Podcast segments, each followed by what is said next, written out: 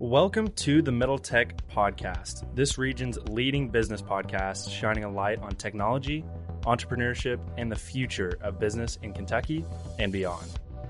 Our goal is to advance the ecosystem by bringing attention to the founders, changemakers, innovators, and those supporting them.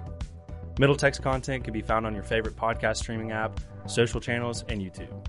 We encourage you to follow and participate in the conversation. Let's discuss and build the future.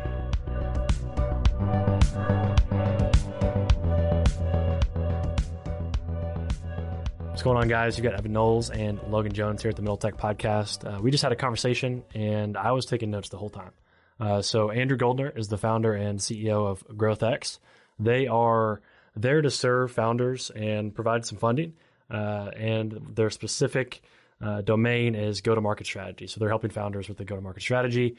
Uh, and we just sat down and talked about what that means and some of the particular subtopics around go to market. So, you know, this really resonated with me. My background is sales and go to market.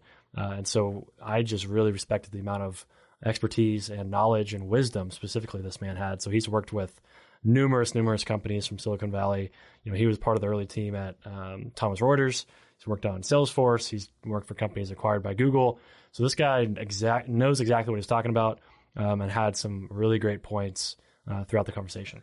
Yeah, and if you're wanting to learn more about uh, sales and marketing, this is a must listen for. You know, Evan just mentioned it. He was he was literally taking notes on his company Miro board as we were talking to to Andrew here, and it was one that as I was listening to, I was like, there is so much packed into this. I'm gonna have to go back and literally take notes for myself that I can go and back go back and apply to the startup I'm working working for right now because so much of what we talked about here is a lot of my job. Um, so there are some questions that were just genuine questions that just popped into my head that I plan on going and applying directly to the job that I do. So, you know, we discussed things like uh, why go to market strategy is front and center for early stage businesses um, versus, you know, product development. Uh, we dove into specific subtopics with that go to market strategy.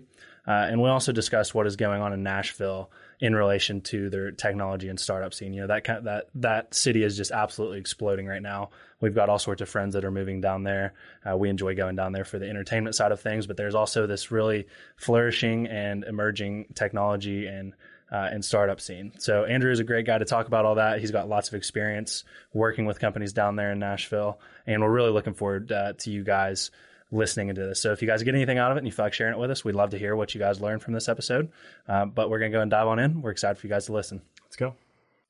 All right, guys. So before we dive into these interviews, we just want to take a second to highlight our sponsors that are going to be sponsoring season four of the Middle Tech podcast.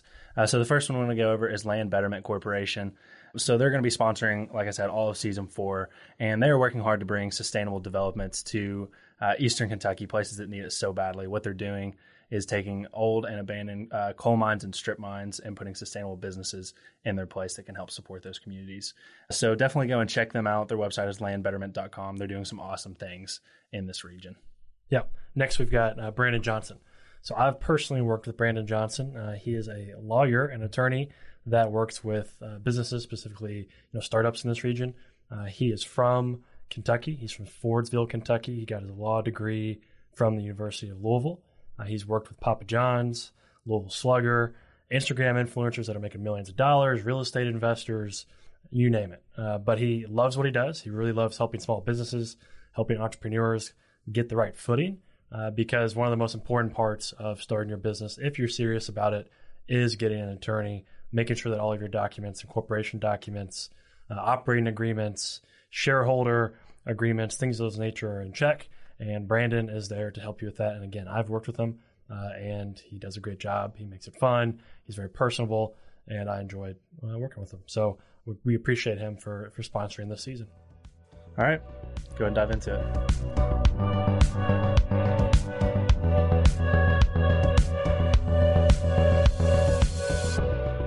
All right, everybody. Thanks for joining us. You've got Evan Knowles and Logan Jones here with the Middle Tech Podcast. Uh, we're excited for our guest today, who's actually down in Nashville. Uh, so, as we talked about in the intro, you know, we're trying to expand, you know, our presence here in, in this region of the United States, and so we're starting to get more guests, you know, outside of Kentucky. Uh, but we always want to stay, you know, near to Kentucky. And so uh, today we've got Andrew Goldner, who's the CEO, uh, co-founder of GrowthX, and he's wearing an awesome uh, pullover right now. Welcome, Andrew. Thanks. I am grateful to be here and super excited about our conversation today, guys. Looking forward to uh, talking with your audience. Yeah, we really haven't uh, sat down and had a uh, go to market specific conversation, which is going to be the bulk of a lot of what we talk about today. You know, we've talked about product design. Obviously, we've talked about uh, just a high level overview of starting companies with so many entrepreneurs. I'm really looking forward to diving into just the go to market and the sales and marketing side of things. Yeah. That oftentimes, you know, founders are more technical and they don't have that kind of background. Um, and, you know, we're looking forward to sharing that wisdom that we know you have. So before we get into any of that, uh, let's jump into your background. So give us a brief overview of where you're from, your education, and, and any kind of professional uh, background you want to cover up until, you know, you started GrowthX. Yeah, thanks, guys. Um, I grew up in Cleveland, Ohio, uh, very proudly. Um, I like to say that since leaving Ohio, I haven't lived in a normal place and since moving to Nashville. I went from uh, Ohio to Washington, D.C. to New York City to Hong Kong to Singapore to Palo Alto to Nashville. Wow. And so everything between Ohio and Nashville I consider non normal. Uh, and so I'm super happy to uh, to be to be in Nashville for sure. Um, I've been involved in technology for over 20 years, so some of the gray hairs you're seeing, I've earned them. Um, I was uh, I started out my career as a tech lawyer, and just got super super lucky um, just to be in the right place at the right time. This was the mid 90s uh, when the internet was first commercializing, and uh, you know I certainly didn't know anything about being a lawyer, uh, but I knew how the internet worked. Uh, and that made me uh, an outlier from just about every other every other attorney at my firm, especially the partners. And I just decided I wanted to make a career focused on technology, and so I just leveraged you know that understanding into a practice where 100% of what I did as a, as an attorney, uh, whether it would be M and A or corporate finance or licensing work uh, or just general contract work, was all around technology. Uh, and that took me inside of DoubleClick, so while I was while I was a, an attorney inside of a, of, a large firm, I've worked at you know and for you know many of the early internet pioneers, uh, including Alta Vista and Priceline. You know back in 1999 when Marc founded Salesforce. Um, and then when I left the firm, I went into DoubleClick, one of the early ad pioneers. Um, and uh, and when we got acquired by Google, I joined the Thomson family in Canada, uh, the wealthiest family in Canada that owned a significant number of, of, of assets, but had been really operating them as more of a portfolio as opposed to operating entities. And so when I got involved, um, I got dropped into Thomson Financial, uh, doing sophisticated fintech transactions as the company was really accelerating, starting to operate a lot of their different entities together. And I was fortunate enough to do that for a few years um, when a few of us at the at the company had the idea to start our own news business rather than just license that news business from third parties. And so we created what became known as Thomson Financial News. Um, and after a short while, uh, the company and the Thomson family realized that this this was going to be important and, and bought Reuters. Um, and so when we became Thomson Reuters, um, I was fortunate enough to become publisher of Reuters News. You know, one of the more amazing opportunities I've had in my entire life. I consider those journalists to be the best in the world and I've been privileged to get to know some of them. That journey also is what took me out to Hong Kong um, and in Singapore. Um, and after about uh, seven years, um, you know, I decided it was time to get back to the United States. A lot of Facebook photos that we weren't in with the family, um, and uh, and I also just wanted to get back to the early stage. I really missed the early technology stage, the early product stage, the early company stage. Um, and so uh, moved back to the United States, um, and instead of returning to New York, went to Silicon Valley. Um, and it was along that journey that you know I realized some things and, and had some ideas and, and, met some people and um, joined a bunch of company early stage. Um, you know, started my own company, what I call an expensive learning opportunity. Um, and it was it was really that journey that I was I was blessed to meet my now co-founders and and start GrowthX. Very cool. Awesome. So let's dive in a little bit to what GrowthX specializes in as we kind of talk about more of this go to market strategy. Uh, yeah. Uh, so when we got on the on the phone to talk about uh, GrowthX and what you guys are doing, uh, you talked a lot about you know demystifying venture capital. So talk a bit about what GrowthX is and how you guys are working to do that. Sure, sure. I mean, we are a venture capital fund, um, and and that's our primary purpose. Um, what's very different, though, is how we go about practicing it, how we interact with founders, and primarily how we go about uh, finding and qualifying great deal flow. You know, I like to say that what Marc Benioff did to on-premise software, I'm trying to do to the demo day. Um, it, there's a, it's it's become a bit of theater um, and, and there's, you know, the flowery narrative and the top down view that a pitch deck will provide. Um, but it, as it turns out, helping someone uh, is an extraordinarily powerful form of due diligence. And so we've figured out how to do that and now how to do that at scale. And so there's our tagline founders find product market fit, and we find qualified investment opportunities. Uh, you know, tongue in cheek, I refer to it as the only form of legal insider trading in America. That makes sense. That makes total sense. Uh, and when you got on the phone with us, you told us a, a story, the the nilometer uh, story. Of, oh, the nilometer. Yeah, yeah. Nilometer. Yeah, totally yeah. butchered that. Yeah, that's okay. That pronunciation. Talk about that because I thought that was a I thought that was a good good story that um, can can relate to how people view you know venture capital today. Sure, thanks. And I obviously, you know, I'm going to do a bit of generalization here, but I, you know, I've got venture capital colleagues around the world who are just amazing. I'm also privileged to be a member of the Kauffman Fellowship. And, and for me, you know, that's a community of over 500 venture capitalists around the world who, who, who practice not only best of class venture, but also behavioral fitness. You know, they are really ushering in a whole new generation of, of leaders in the venture capital profession uh, that not only are pushing the asset class forward in terms of performance, but primarily because the behaviors of the VCs we think are just are changing. So certainly don't want to suggest that we're out there all alone, uh, you know, doing this, um, you know, as a party of one. Um, you know, the Nilometer story is a story that I tell when I run a popular series of, of venture capital workshops or, or, or, or including at, at, Vanderbilt University, you know, here in town. Um, the nilometer, um, it, you know, I usually flash a picture of the nilometer up on the screen to whoever it is I'm presenting to, and I invite anybody to call out and tell me what they think it is. And we get a really fun conversation about what it is and what it has to do with venture capital. And what the nilometer actually is, it's the it's the Nile meter. It's a meter stick, a ruler for the Nile.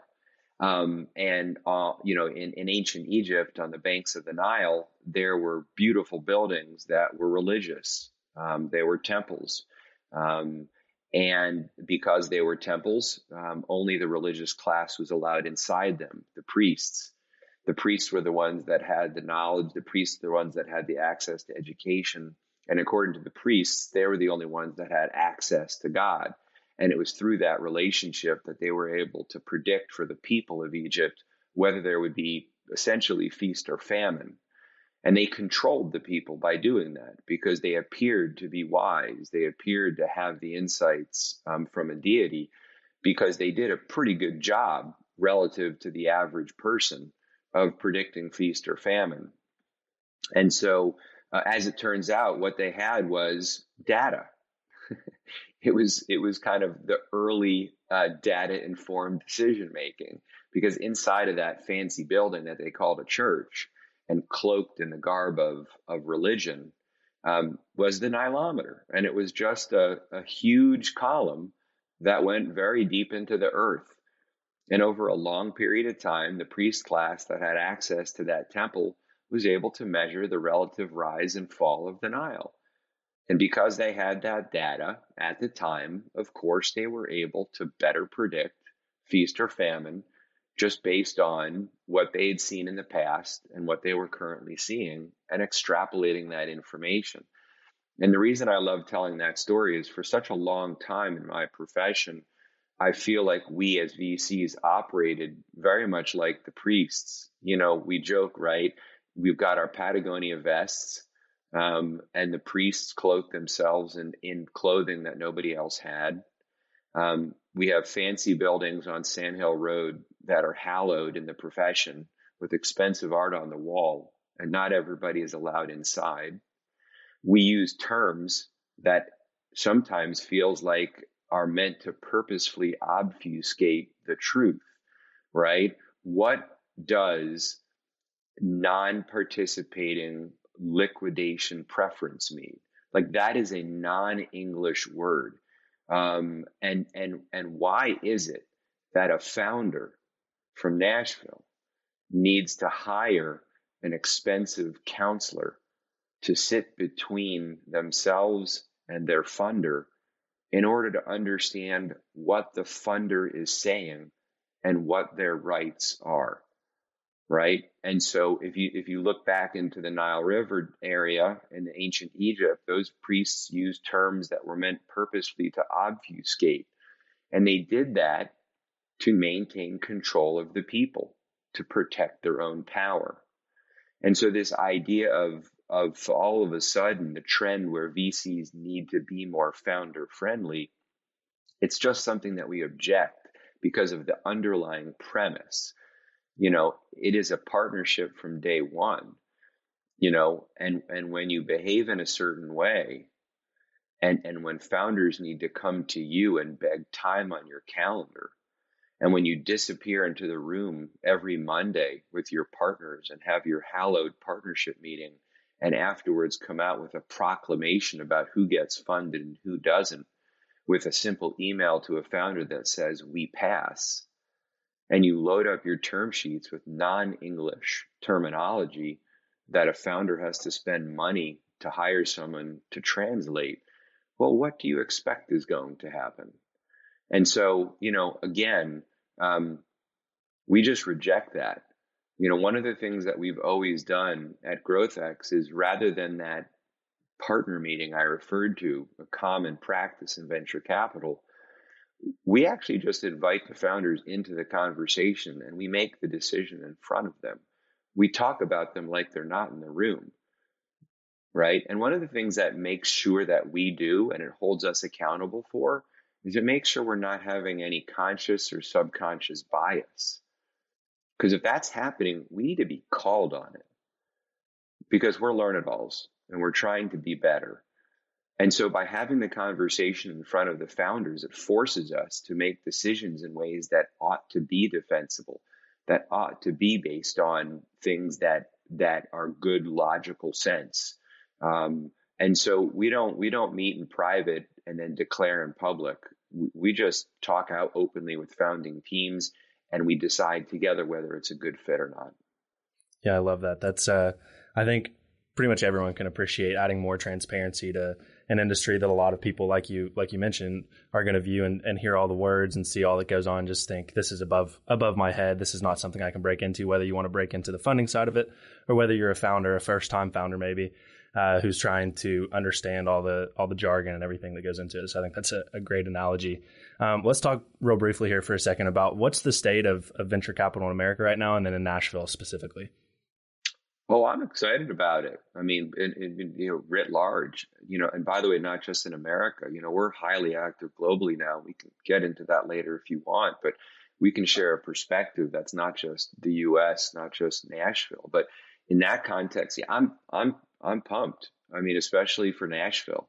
You know, we have, you know, amazing, you know, amazing folks that are moving here every day and, and adding to the amazing folks that we already have here. You already have a strong, you know, history of great investors here in Nashville, you know, primarily in health tech, but not exclusively. But we have a rich history of great investors and great founders in Nashville that way. Um, and to add to it, you know, we have great people moving here all the time. Um, you know, Third Prime, Wes Barton, just moved here from New York City, a great SaaS investor um, who chose for the right reasons to be here and is now spending his time and his resources building relationships with founders and earning the opportunity to make more deals here in Nashville and, of course, around the Southeast. And that's just one of many, many examples of how Nashville is attracting people for the right reasons to add to what was already awesome here and bring about a venture community that's focused in it beyond the successes that we've seen um, in health tech. You know, you have uh, Jane, the you know the new CEO of the Nashville Entrepreneur Center, who's just taken that organization to another level. you know, bringing founders who have never stepped foot in that building into that building, bringing not only founders at the early stage, but she's bringing in, as she herself is, highly successful founders who have built and sold companies who can be a resource for each other and then also be a resource to the founders that that organization serves. And really, I could just go on and on. You know, I think obviously with COVID 19 and now COVID 20, the profession, like any profession, has had to adapt. Um, the 44th investment that I made, I've to this day never met the founder. That's a radical thing for a VC to say. Yeah, there was a whole lot of Zoom calls, but I've never spent personal time with that founder. We have no qualms with that. I think more VCs are having to adapt. You know, early on in COVID, I saw a lot of really interesting conversation among my Kauffman colleagues on the different chat sessions that we're privileged to have access to um, and the virtual sessions that we had in 2020 talking about that. What does due diligence mean when you can't spend time with the founder? You know, what kind of conversations do you have with your limited partners who are looking to deploy capital in a certain period of time to return that IRR that's best of class in a situation like like COVID? And oh, by the way, um, you know, to take a term that Geoffrey Moore popularized in Crossing the Chasm, the early adopter, what we've seen and you know what we've coined is the early adapter. You know we've seen the rise of the venture class. We've seen the rise of the founder class because listen in times of crisis entrepreneurs rise to the challenge. It's just a part of our dna it's a part of having an abundance mindset and not a scarcity mindset. Where most people see a challenge we entrepreneurs see an opportunity.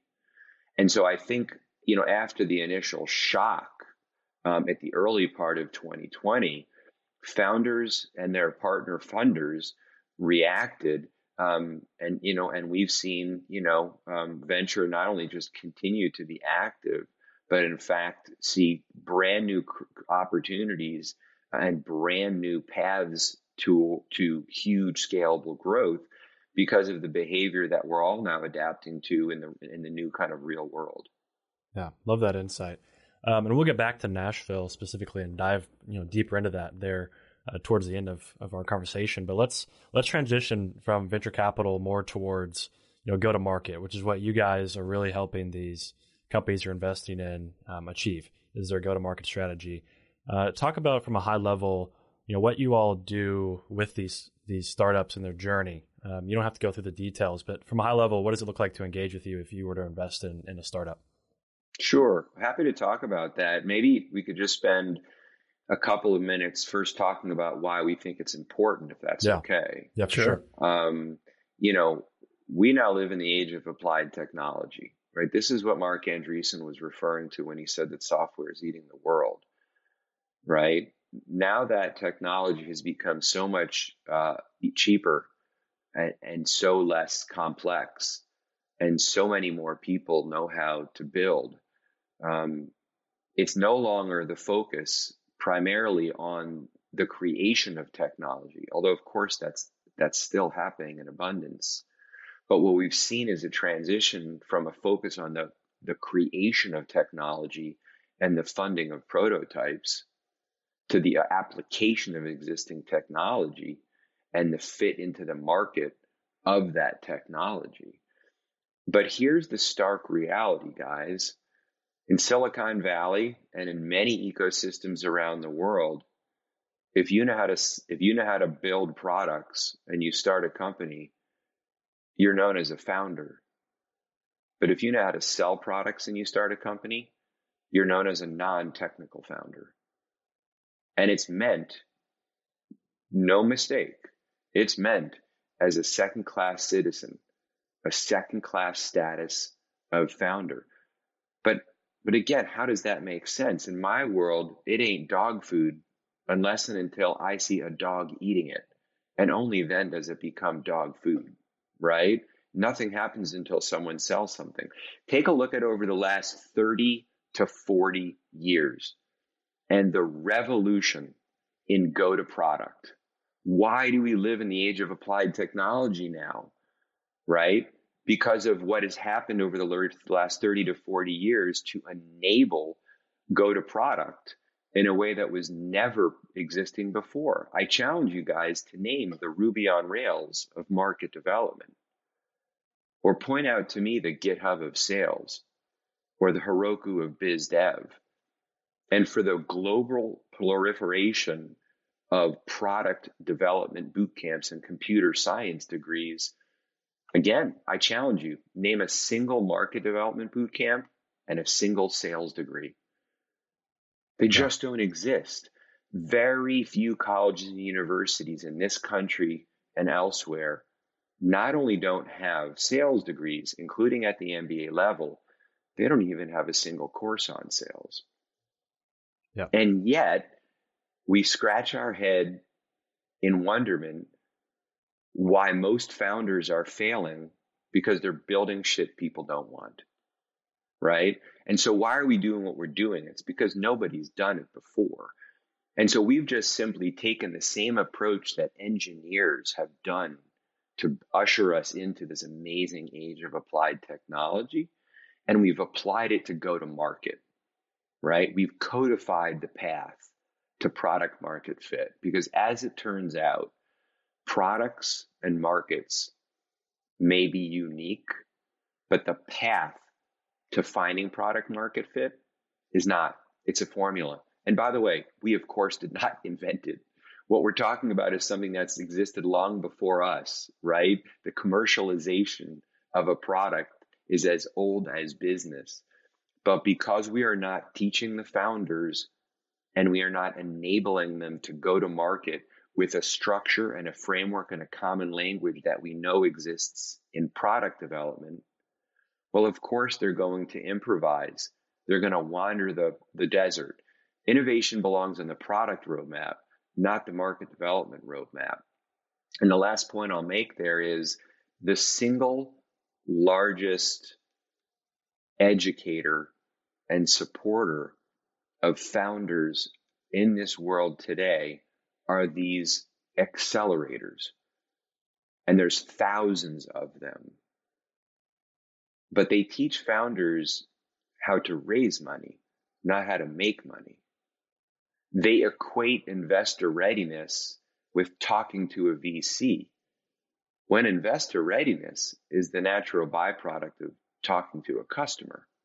But again, if you're not taught to do that, and the final point I'll make as I get to answering the question you asked me um, is take a look what's happened over the last 10 or 20 years with digital marketing. If you are either selling something that's B2C or one of your acquisition channels is digital marketing. Google Analytics, just by example. Google Tag Manager is so easy, even I can use it. I can drop in my Tag Manager and I can flick on uh, a Google Analytics tag uh, a Facebook remarketing tag, LinkedIn remarketing tag, dozens and dozens and dozens of cookies that I can drop in there.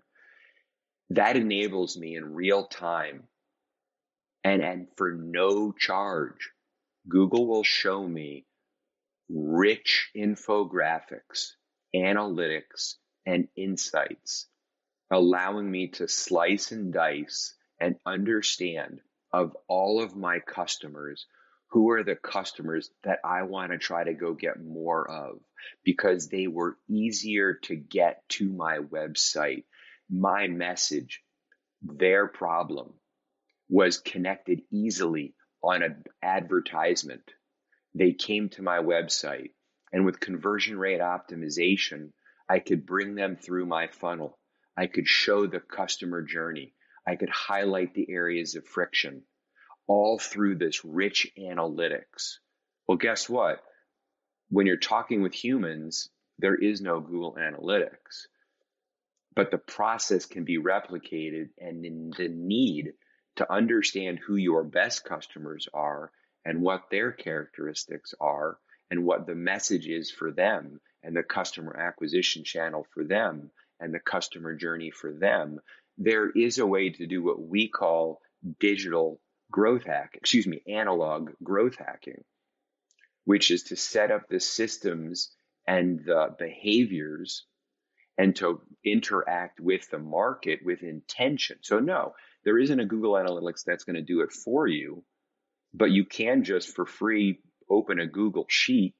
And if you understand how to interact with the market and you train your signal to pick up their signal, and instead of leaving it in your head or in your email box, you put it in a Google Sheet and you organize it and you analyze it and you come up with insights about it in the same way you do with Google Analytics, well, lo and behold, things start getting better, things start getting easier, things start getting more predictable, things start getting more profitable.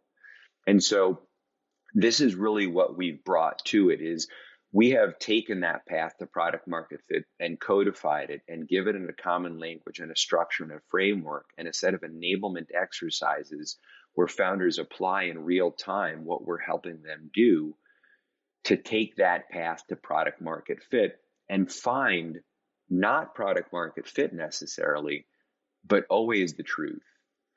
And so there's a few different ways that founders work with us. We're about six and a half years old as a fund. And for the last about five years, the way the founders would work with us was after we invested in them. So we built our market acceleration program, which is that codified path to product market fit, and we put it inside the fund and we put it behind our investment and not in front of our investment. And therefore, it was like a reverse paywall we can't help you until we give you money.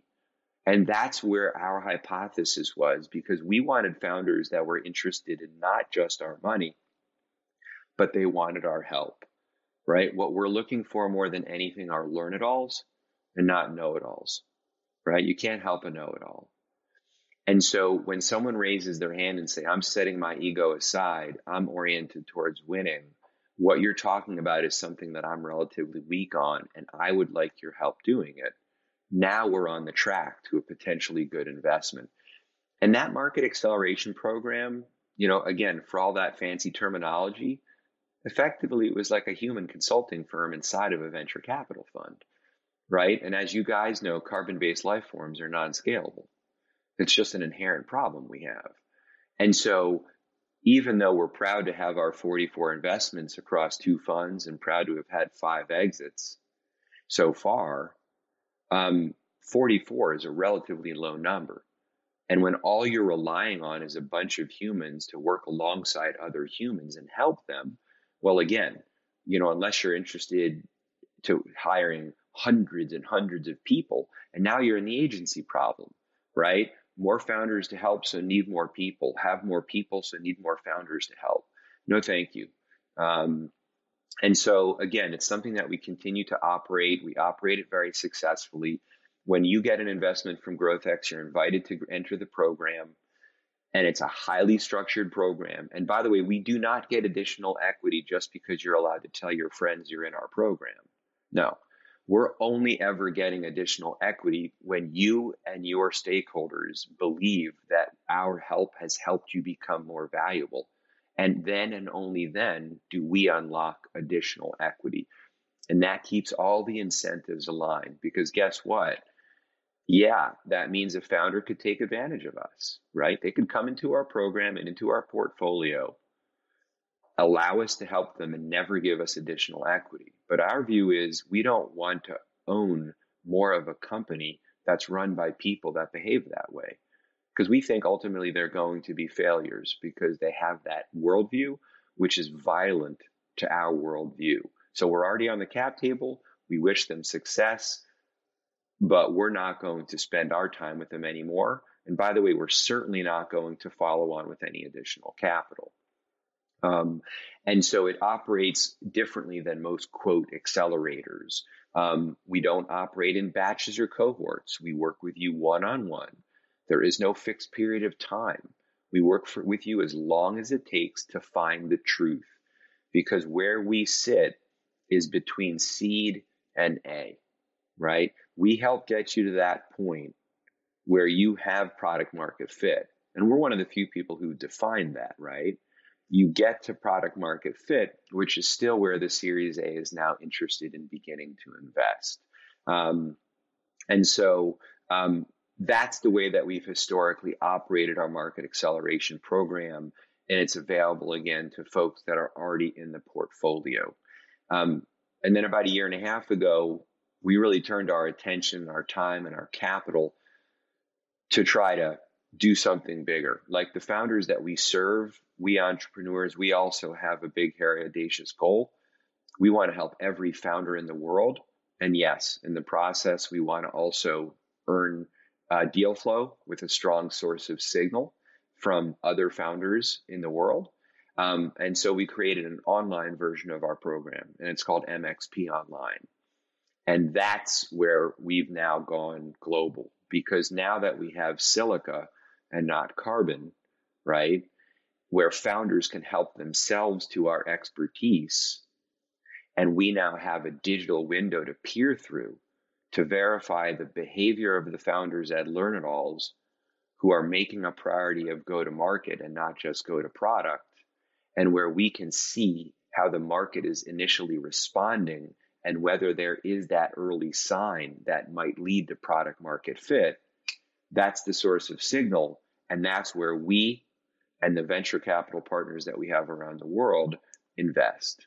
Um, and so MXP Online is not only available to every entrepreneur in the world, but it's now also uh, available to the organizations around the world that support founders.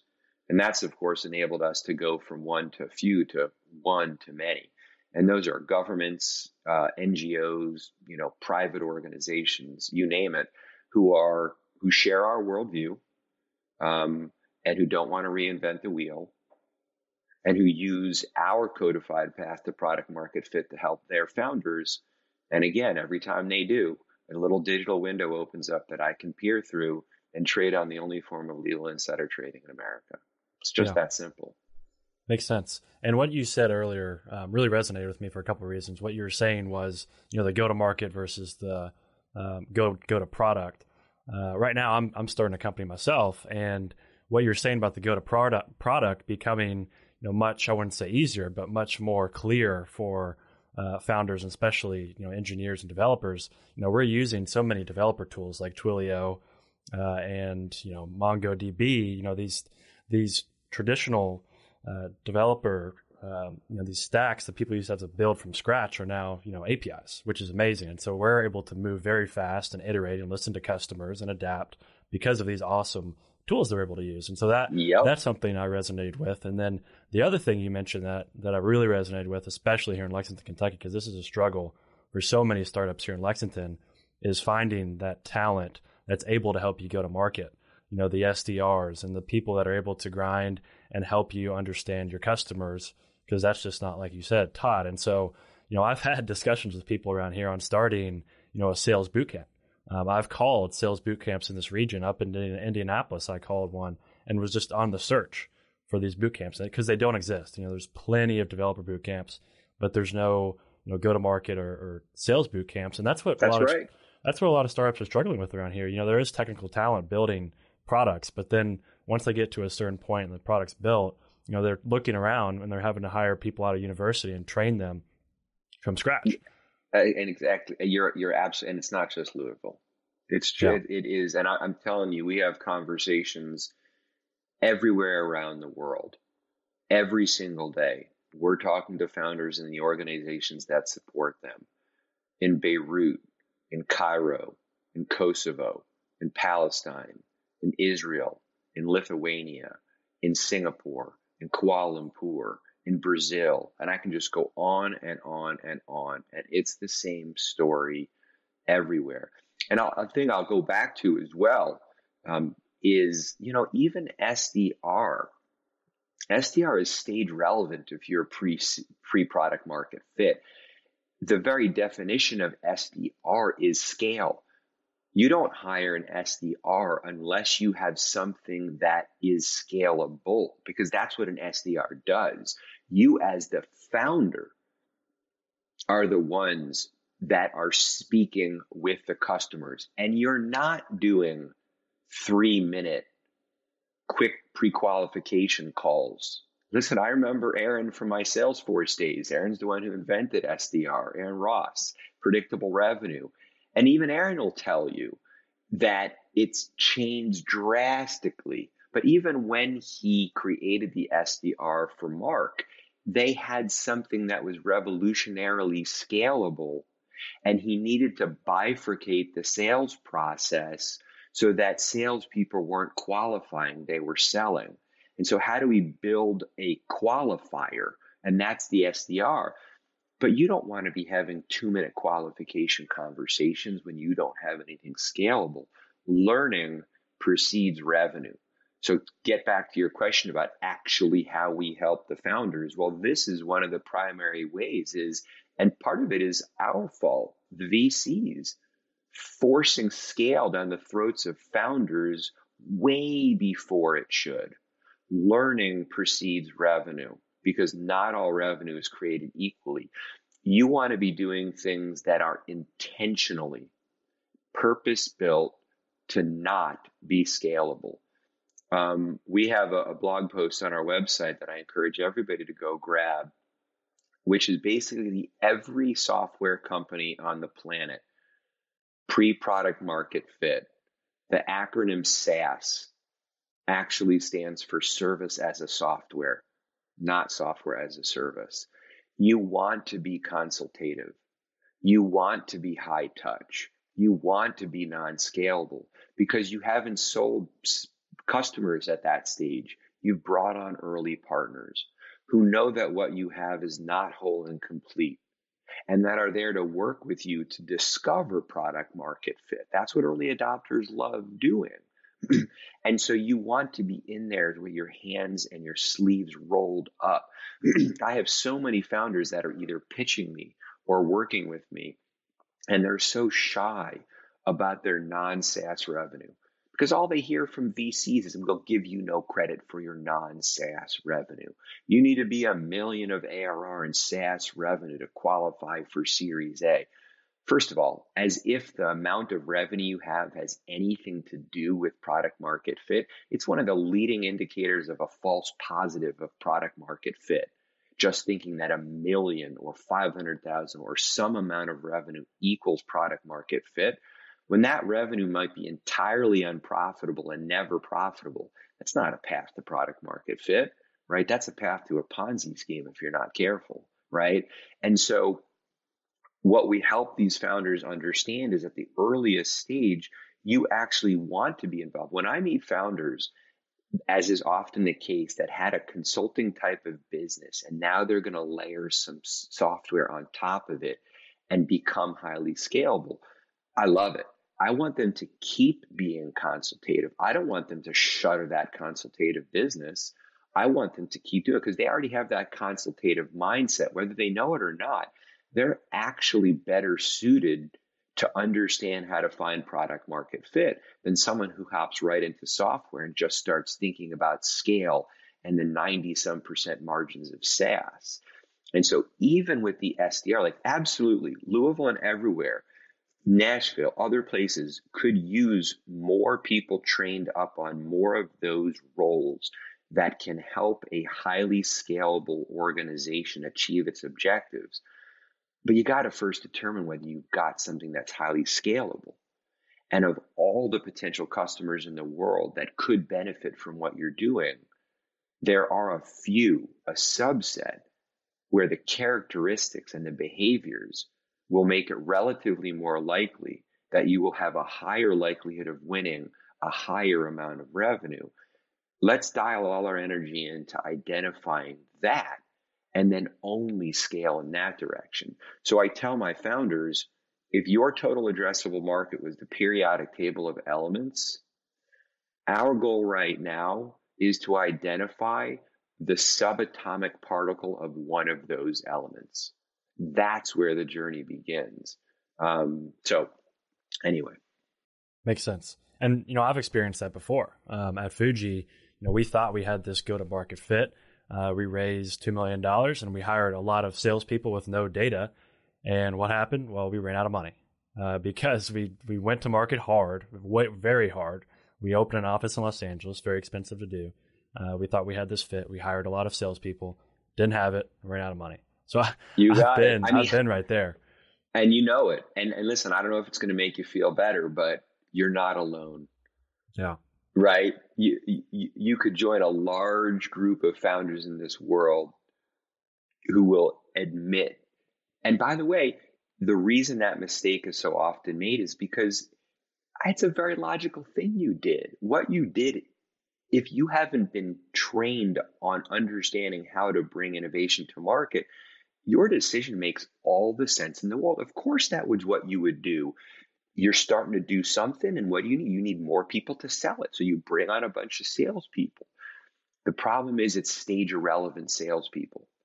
For you in the audience, if you haven't read Mark Leslie's seminal work on the sales learning curve, I encourage everybody to do it. It'll take you no time. Google Harvard Business Review, Sales Learning Curve, Mark Leslie. Mark's the founder of Veritas Software.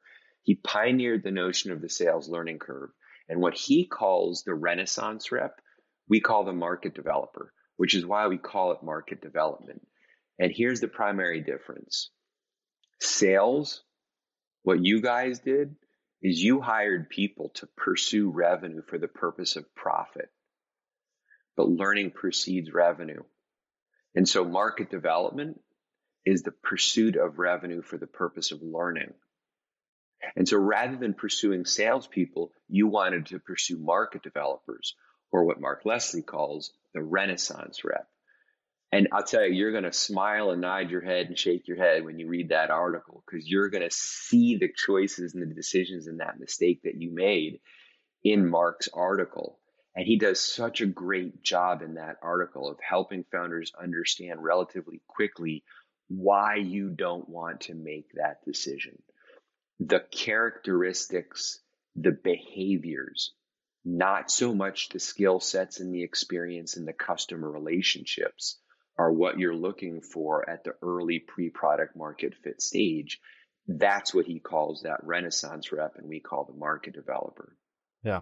And let's uh, let's talk about you know the base layer of all this of the salespeople. Let's talk about what kind of traits actually make for people who have that kind of innate ability to be good at sales. What are some traits that you see whenever you're working with founders and with these companies that are doing this well? Honestly, I'll go back to that one thing that we repeat often: is learn it all. Mm, mm-hmm. Yep. Period. For, for me, from from good my listeners. perspective, with uh, with working at the startup that I'm at, yeah, I think the two base traits that you know help us with our go to market strategy and, and product market fit is just really good communication on both ends. You have to be able to communicate well with the customer, but you also have to be able to ask the questions to help the customer communicate back just as well with you so that you can get that key Amen. understanding of, you know, what they need and what what's valuable to them as you're kind of Amen. going down this this map. So yeah, that that all resonates with me. One of my dearest friends in the world used to work for the CMO of Coca-Cola, a guy named Sergio Zyman. She taught me something that has stuck with me ever since. And this is something that she learned from Sergio, one of the world's renowned marketers. Everything communicates. Everything communicates. Part of doing what you're talking about, what you're talking about, is understanding how to pick up the signals that are already being communicated and part of it is as a person and as a company and as a brand, know that everything communicates. My definition of brand is promise of experience. That's what a brand means. Everything that I do communicates. Am I communicating in a way that's consistent with the promise of experience that I want people to have with me and my brand? The other side of that is everything communicates to you as well. And so 100% agree with what you just said. If you understand how to have the conversation, by the way, right? It's not about features and functions. It's about people and their problems. So it starts there. No, don't start your call off with your demo. For heaven's sake, no, put your features and functions back in your pocket. I'm not interested, right? If you're interacting and understanding and you're training your ear and you're coming in with a mindset that selling is helping. That's what it is. The best way to be a seller is to show up as a buyer.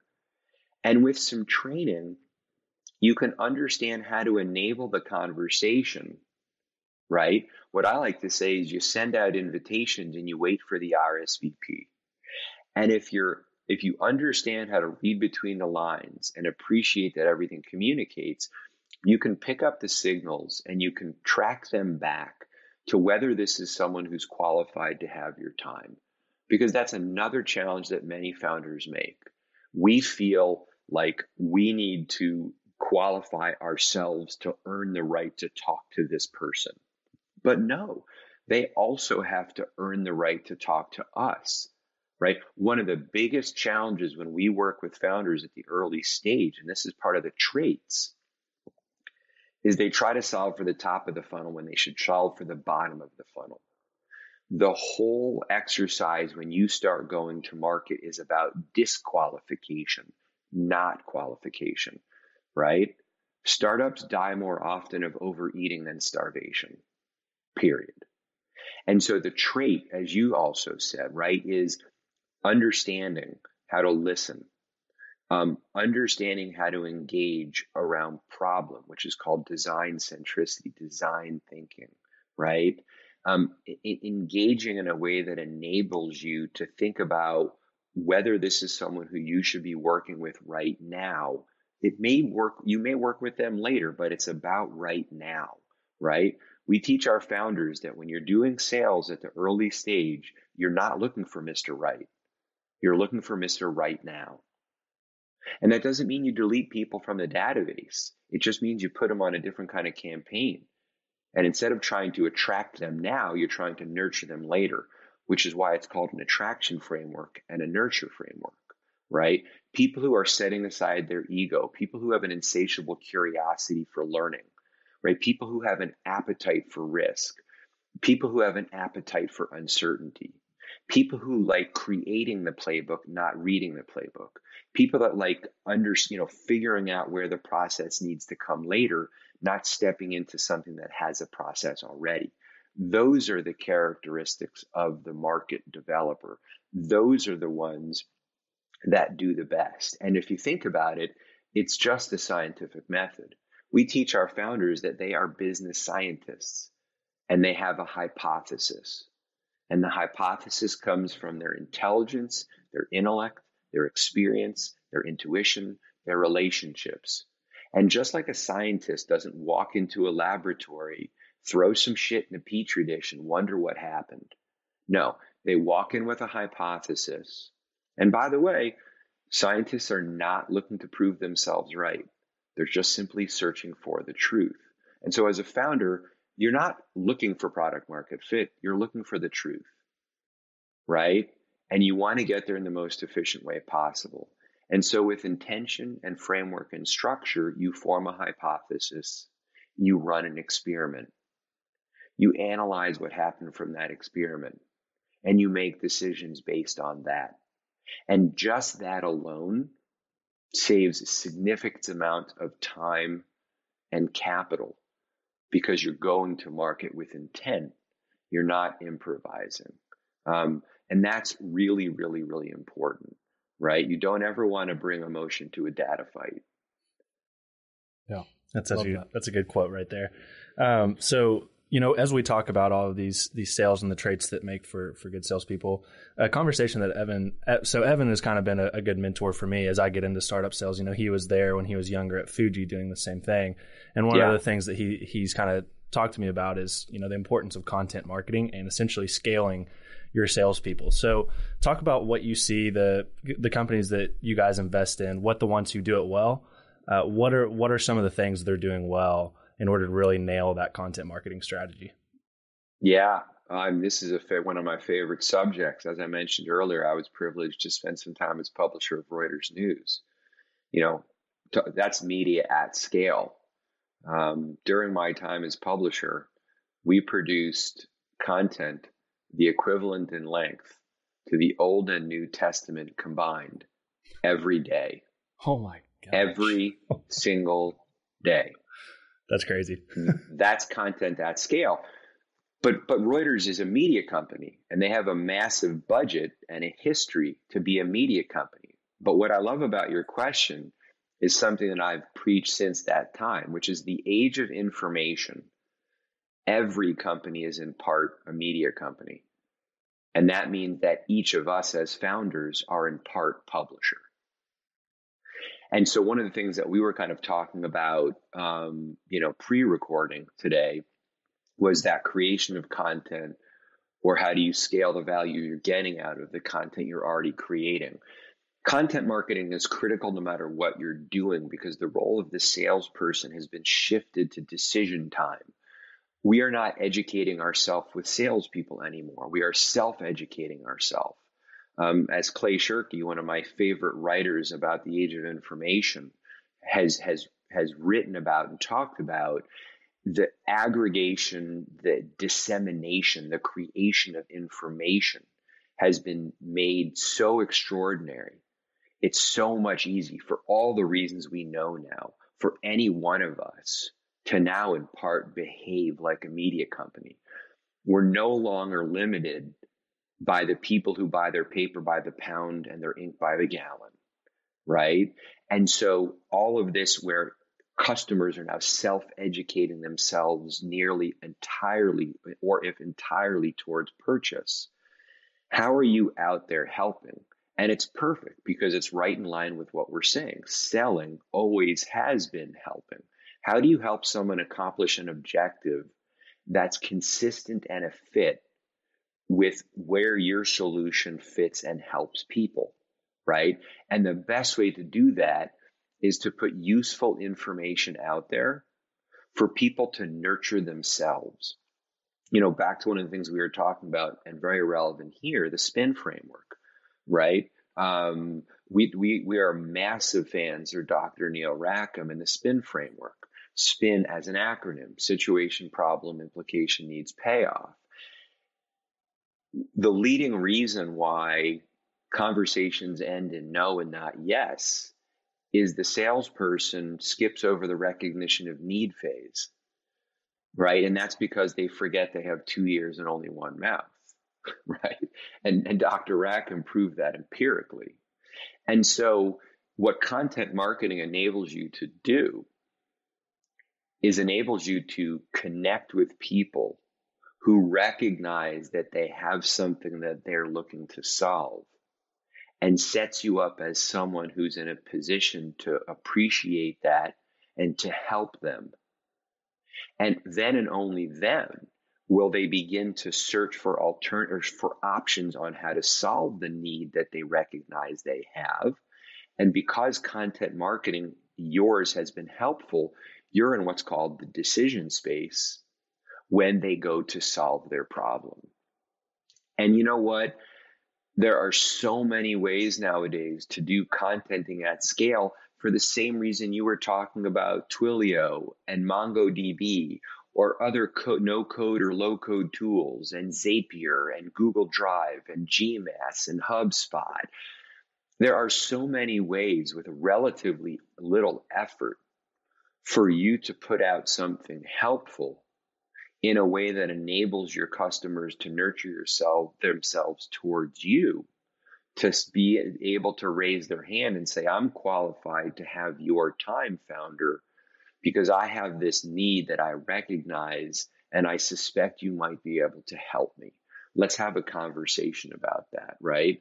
And so you know to me one of the largest mistakes that founders make and and frankly every company that attempts to do content marketing makes is they really focus on the content creation. They think the challenge they need to first solve is the creation of content.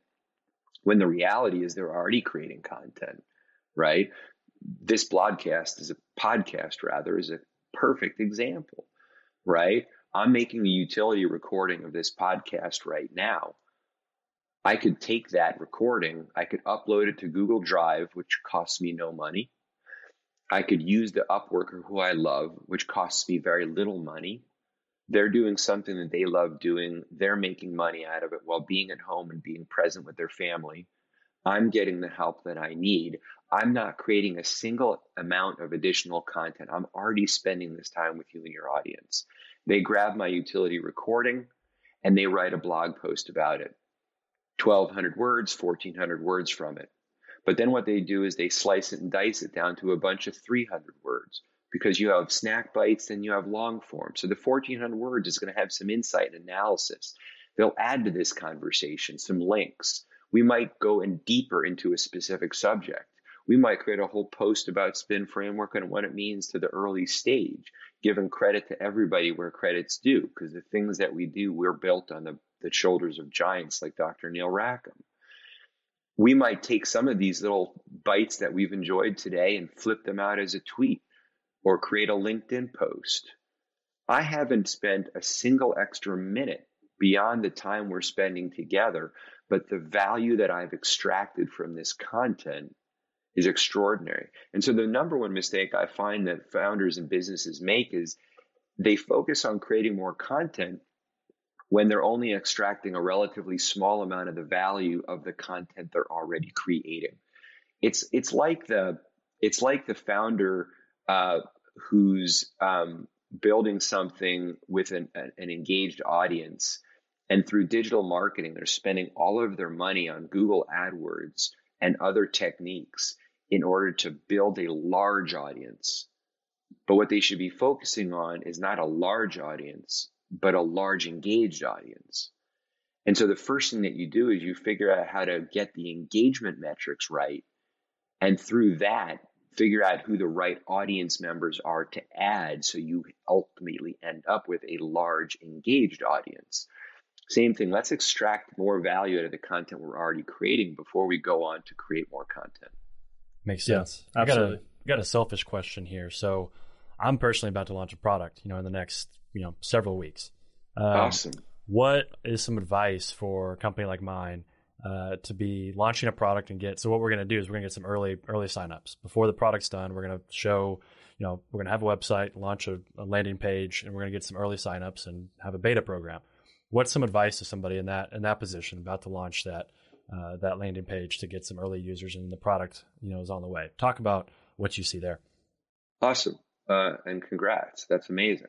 Yep. Um, really, that's a, that's a, that's a big milestone. I hope you guys are like, you know, celebrating no, and soaking that in because I because I know you're going to beat yourself up when when you're when you're making mistakes. So when you're doing something that's amazing, like launching that product, make sure you're celebrating.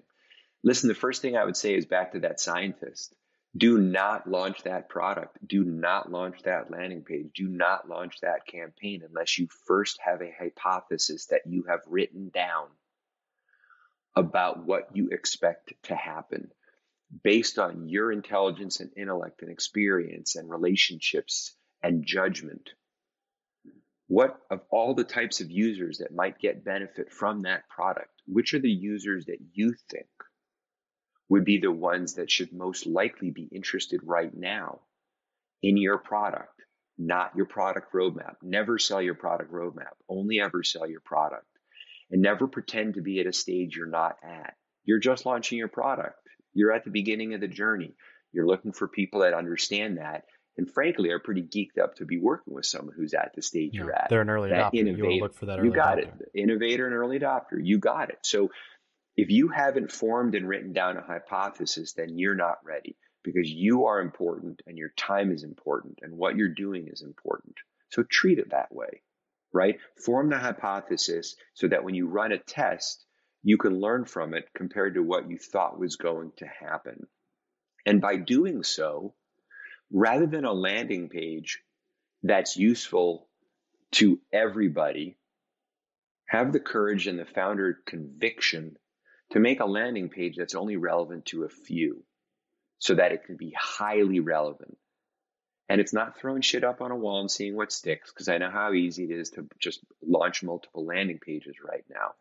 It still means that it starts with a hypothesis.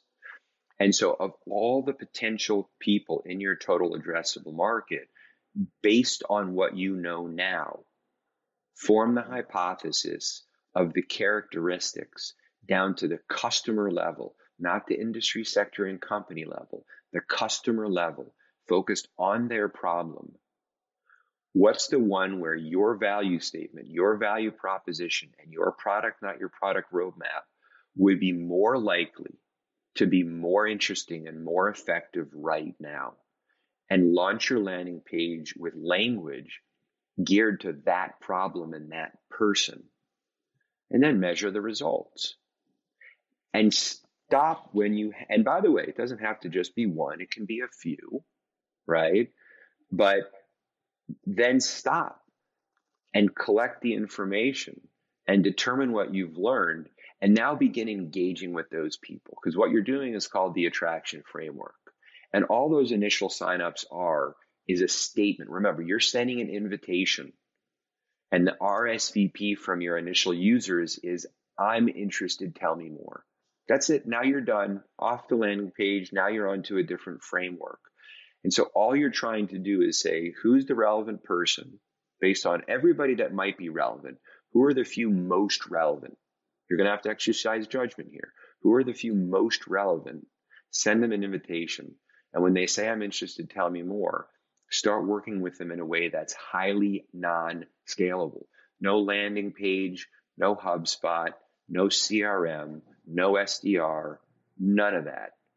Just consultative conversations to, and using the spin framework to understand their entire customer journey to where they are and to where you are now, how they think about the problem, what attracted them, what they're working on, and is there a way for what you're doing to help them in some, you know, you know, tangible way where you can use it for the purpose of learning, not for the purpose of profit. So again, you don't have to worry about how expensive it was to acquire them or how expensive it was to meet with them several times. You don't have you don't care about that because you're not running a formula to show where you're up and to the right and scaled at nine figures. You're just learning to figure out where you want to dial in and hit, you know, hit the gas pedal. Makes yeah, total sense. I abs- love that advice. Absolutely. And you know, this has already been just a wealth of, of really valuable information. And this is one that I'm going to want to go back and listen to just for my own personal benefit and probably take notes on. Um, but one question we had written down here that it, it kind of got me thinking about my early days of trying to get business experience and sales experience. When I was in college, I started this little tiny, more of a side hustle, uh, drone company to drone videography and photography. And one of the earliest lessons cool. I learned about it uh, was trying to find what I should be charging for my services. And of course, yeah. you know, I was I was young, a little insecure about what I was doing, and I way undercharged for them to start off. Um, so, what are some things that founders can be doing to ensure that they're getting that that price that is a balanced price of you know providing the value for the customer, but also giving the value that uh, the, the startup should be receiving? Yeah, I you know, listen. Pricing is vexing for everybody. Uh, you know, there's no mathematical formula or magic wand. Um, um, you know, our definition of a startup is an experiment in search of a business model. And so, you know, part of that is the pricing experiments. Um, there's definitely some some structured and well-known ways you can experiment. The first thing I'll say is I'm just going to repeat exactly what I just said. Form a hypothesis, right? So when you're thinking about pricing, there there are ways, again, back to everything communicates. What are the signals out there? One of our most favorite exercises that founders most often either don't do or just do and the skim is competitive landscape analysis. Your competitors all over the world have spent a lot of their time and money trying to figure this out. That's one way you can start figuring it out. And by the way, right, what's the number one competitor to every startup status quo, right? If you ever try to change another human's behavior, you know that to be true. And so when I talk about competitors, you have to include their current behaviors. So if there is a recognition of need that they are trying to solve right now, how are they doing that? Right? So how are they currently spending money to solve their problem? And that's one element of being able to start to set pricing. Another element is just value based, right? You know that the problem is costing a certain amount of money. And if you can show a quick payback period because of the value that you're generating relative to the cost of what you're charging, you can also begin to get a sense of how much that you can charge, right? And so, you know, you know, one example is oftentimes um, the software is replacing or supplementing or helping a human. Well, you know, how much does that human cost, right? Where there are humans involved in solving the problem, to your drone example, right? What were they doing at that time? I mean, I, I looked very early on at a company that was in Texas that was using drones, but it was just to uh, do preventive maintenance on windmills. And that's because it was hugely expensive and risky with insurance to get a person to shimmy up to the top of the tippity top to and right? And so what happens is for preventive maintenance you could put a monetary value on how much money that would solve but there was just not enough preventive maintenance going on. And then the cost of either doing the preventive maintenance or the actual maintenance right? So in that example we were able or that founder was able to show us the literal cost to do as best as they could without the technology. But then on top of it they were also able to show what the technology could do that wasn't even possible at this point. And this is one of the reasons that we love B2B because it's so much more relatively simple than B2C because it typically doesn't involve nearly as much emotion. Businesses buy for one of four reasons and only four reasons alone. And so when you're thinking about pricing and thinking about value proposition, you have to be thinking about why people buy businesses, and by the way, businesses don't buy anything, people buy. So when I talk about why businesses buy, I'm talking about the people inside of those companies who have real objectives that will measure them to determine whether they are fired, promoted, whatever. Make money, save money, keep or create a competitive advantage, or stay out of jail. Regulatory right? We love the regulatory value proposition, right? So you know right away if you've done your homework and you're going intentionally to market, whether it is one or a few of make money, save money, stay out of jail, create or, compete, or keep a competitive advantage. And now you can start reverse engineering the either the opportunity cost or the real cost to do or not do those things based on their current sets of behaviors and you can begin to sense a rough idea of what they're spending or what they're losing. And now you can either, you can start fitting in your price as a, as a reasonable percentage of the savings or showing them the payback period because of the money they're going to be making, right? Like one of our favorite a- a- uh, attraction framework outbound campaigns is where you can say with a little bit of ROI, you know, we help companies like yours solve your problem and pay for the cost of our product within X amount of time. Like the right person's going to lean in and want to get on the phone with you if you send them that email. Yeah, I, have been taking notes. I mean, you've been saying so many, so many great things. I'm sitting here taking notes. We're preaching own, the gospel during my during my own podcast, which uh, is which is awesome. I love that. This is, this is such a cool experience, and and I love this conversation because I'm very passionate about sales and go to market, and it's just what I what I love talking about. Um, so sadly, we're going to have to transition to conversation, but let's transition to something I'm also very excited about, which is this region of the United States. Uh, let's yeah. talk about Nashville. Um, sure. You know, a lot of our guests and a lot of our focus, you know, as we're building, you know, our listener base purposefully has been in Kentucky, Lexington, Louisville. You know, we've got to build that base you know, we're to a stage now where we're wanting to just branch out a little bit, put some testers out and see, you know, can we grab some more audience? And we really wanted to t- test Nashville and talk about Nashville and shed some light on Nashville people here in Kentucky because it's booming. You know, I, I love going to Nashville to Broadway. Oh yeah, uh, you know, we love going to Broadway and to concerts and to games there and the SEC tournament. Uh, so we're very familiar with Nashville. Ah, uh, remember those old days when you could do those yes. things? Yep, remember very well. Uh, so we love going to Nashville for entertainment purposes, but I'm really looking looking forward to talking about it from a startup and technology perspective right now. What it, first off, you talked about it briefly. What are you seeing in Nashville from a tech, tech uh, technology startup perspective right now? Um, you know, Amazon's moving in, so I'm sure that that's going to be a big help as the years go on. But what are you seeing right now uh, as far as Nashville goes? Yeah. and uh, listen, I'm definitely among the, the, the the cohort of people that believe that Amazon being here is a great thing. Um, is a hundred percent of what they're doing going to be great? No, but I mean, will there be some consequences? You know, you know, some some consequences to the economy and and to pricing. Yes, but I think thoughtful, proactive, smart leadership, um, you know, uh, in the state um, and and and and in the city um, can help minimize that impact. Uh, most especially, and to me, most importantly, making sure that the wealth creation is is not just being enjoyed um, by a, a, relatively small number of people, but it's it's something that more people can enjoy. Um, you know, one of my strongest beliefs about technology and about the rise of entrepreneurism globally um, is that it enables families to create economic security and communities to create jobs. Um, and when that happens, um, you naturally find happiness and peacefulness um, follow.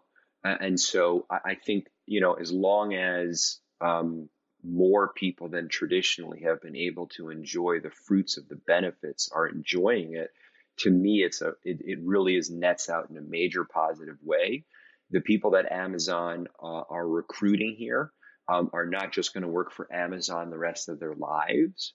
Um, there, many of them are going to leave and take what they've been uh, blessed to learn through Amazon and apply it to an early stage company, um, or they're going to join a, a local business um, and help them further grow, or they may join or start their own company.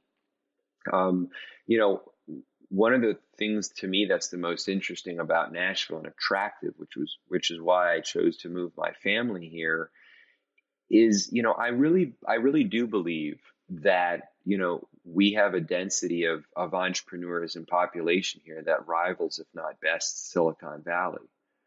Um, and and though many of our entrepreneurs um, self self identify as songwriters, um, and um, and studio musicians or, uh, or, or others in the music industry, make no mistake, that's the maker class. You know, those are entrepreneurs, even though they don't use that word. Um, and so, eh, you know, in addition to, of course, the, you know, true entrepreneurs, you know, that have, you know, fueled, you know, the economy here and created a massive amount of wealth um, in the health tech space. In addition to because we are the Athens of the South, you know, why the Parthenon was built here, right? Why did it become known as the Athens of the South? Because of so much education, so many colleges and universities, and not just Vanderbilt University and Belmont University and Lipscomb University, but we are also blessed to have two historically black colleges and universities in Nashville. That's extraordinary, right? And so you have this constant influx of young, high energy talent that's being enabled by so many institutions with so many different types of skill sets to go in so many different directions. And because all that's happening at once in what you've suggested, which is definitely true, a very fun place where people live because they love it here, people aren't coming and leaving. It's for education. Um, you know, the sons and daughters and their spouses are moving home. The companies like Amazon um, or others from New York City are moving here, and and they're also bringing, you know, the richness of their diversity, you know, to mingle with the richness of the diversity of Nashville, just to create, you know, a really exciting place to be. And all of that is really the nutrients that an ecosystem for entrepreneurs need. That's what goes into the soil to start that ecosystem starting. I mean, this place is awash with been there, done that experience. And you know the way that people think in this part of the country, you know, very involved in their community. Very deep roots in their community, people who believe deeply in investing and reinvesting in their community and are doing so in ways that now also include, you know, helping that, you know, not just a technology class, that highly scalable business opportunity, but all types of businesses. And so my hope is that the narrative that leaks out of Silicon Valley won't necessarily infect Louisville and Nashville and Cincinnati and other places that we can benefit from learning from what Silicon Valley has done for so long and where the density of it is being done, but we can make our own version of it. Even the word entrepreneur. I mean, guys, you know, we're talking about a small business owner, right? The idea of a startup, that's just a, a small business. And so if, if we can, if we can kind of set some aside some of those terms that, that take us more of in a fantastical or, or theatrical definition and direction and just focus on small business owners looking to create jobs and build prosperity, and some of whom have an opportunity because of technology to do it at a massive scale um, and just bring our resources together, both publicly and privately, to do that. You know, I, I, uh, I just think uh, I think there's just a world of opportunity. I definitely think the governor in your state is doing that. I definitely think he's brought together a team in economic development that wants to do that. I've been having some really incredible conversations with folks, um, both you know in economic development in Kentucky, as well as with the people in Louisville, and not just Indianapolis. Like so, I've heard I've heard it right. I've had a conversations with so many founders in um, in Louisville that feel like there's so many things happening outside of Louisville and Kentucky, but why isn't it happening as much in Louisville? But it is starting to happen. So part of it is just connecting it up. That's one of the reasons I'm so excited um, and so privileged to, to, to, to help in any way Jane at the Entrepreneur Center here in Nashville is she has done such a remarkably good job of bringing the cohesiveness to what had been a fairly disparate entrepreneurial ecosystem in Nashville. And that's so much of what needs to happen is, is bringing it together and getting people rowing in the same direction and not just sitting in co-working spaces or their homes wondering why they're the only ones or wondering why there's not more folks doing it. And I guess the last thing I'll say is, you know, the reason that we do what we do and what we're seeing happen around the world now in the cities and the communities that we're privileged to be a part of is more investment is coming off of the sidelines because the investment, the, the, the wealth that's currently sitting on the sidelines in Louisville, older money and different asset class money, when you ask them to show up to a pitch event that just seems more like it's Broadway theater than it is business development, right? When when you ask them to invest at an unreasonably high valuation, and not only do they not get ownership, but they get a piece of paper that says you might someday get ownership, but maybe you won't. With a founder who can't answer the even most basic questions on who their customers are, and you wonder why the wealth is sitting on the sidelines, and so what we're doing is we're just speaking in the language of business and offering insights on how we're helping small business owners with highly scalable opportunities find their fit in the market. And investors can have an insight and inside information with which to trade on that early and benefit from it. Angels are coming off the sidelines. Yeah absolutely. That's all. We we see a lot of that going on around these this area as well. So thanks for sharing that with us. And you know, I'm I'm excited to try and dive more into Louisville because it sounds like there's a lot of awesome stuff going on there. I've actually had gotten to meet Jane through a common connection of ours. Right when I was uh, trying to decide what my next move was going to be, I was considering Nashville and got to talk to to Jane about coming down there and getting involved in the startup awesome. community. So she's she is doing some great things down there through that Center for Entrepreneurship. Um, but as we always do, we like to end on a, a forward looking statement. Um, so, kind of give us the the forward looking statement on where you see Nashville going into the future um, as it relates to GrowthX and as it relates to just the startup and technology scene in general. You know, I think if I would boil it down to one thing, it's it's diversifying the hugely successful basket we currently have. You know, uh, there, there's just no questioning um, that there's an, a massive, massive um, ecosystem of health tech founders and funders here, um, and that will continue to be one of the richest, most exciting places to build health tech companies. Now, how can we continue to add beyond health tech? How can we continue to capture music and not cede that to Los Angeles? How can we continue to build in just SaaS generally and capture other industries and sectors in the way that Chattanooga has done so successful with logistics?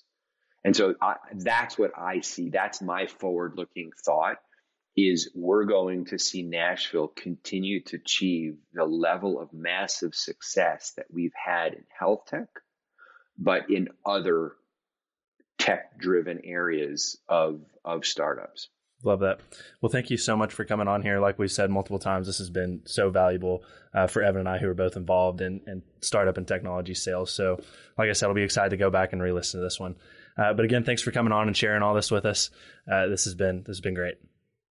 Pleasure was mine, guys. I'm grateful for the opportunity uh, to not only continue to get the two of you know the two of you to, but be useful to your audience. And I, I really hope to hear from someone. So thank you both for the opportunity. Absolutely. And if uh, if any of our listeners uh, would like to get involved with Growth GrowthX, what what can they do to to do that?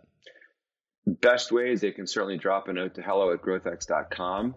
Um, they can check out uh, mxponline.growthx.com. That's how founders find product market fit and we find investment opportunities.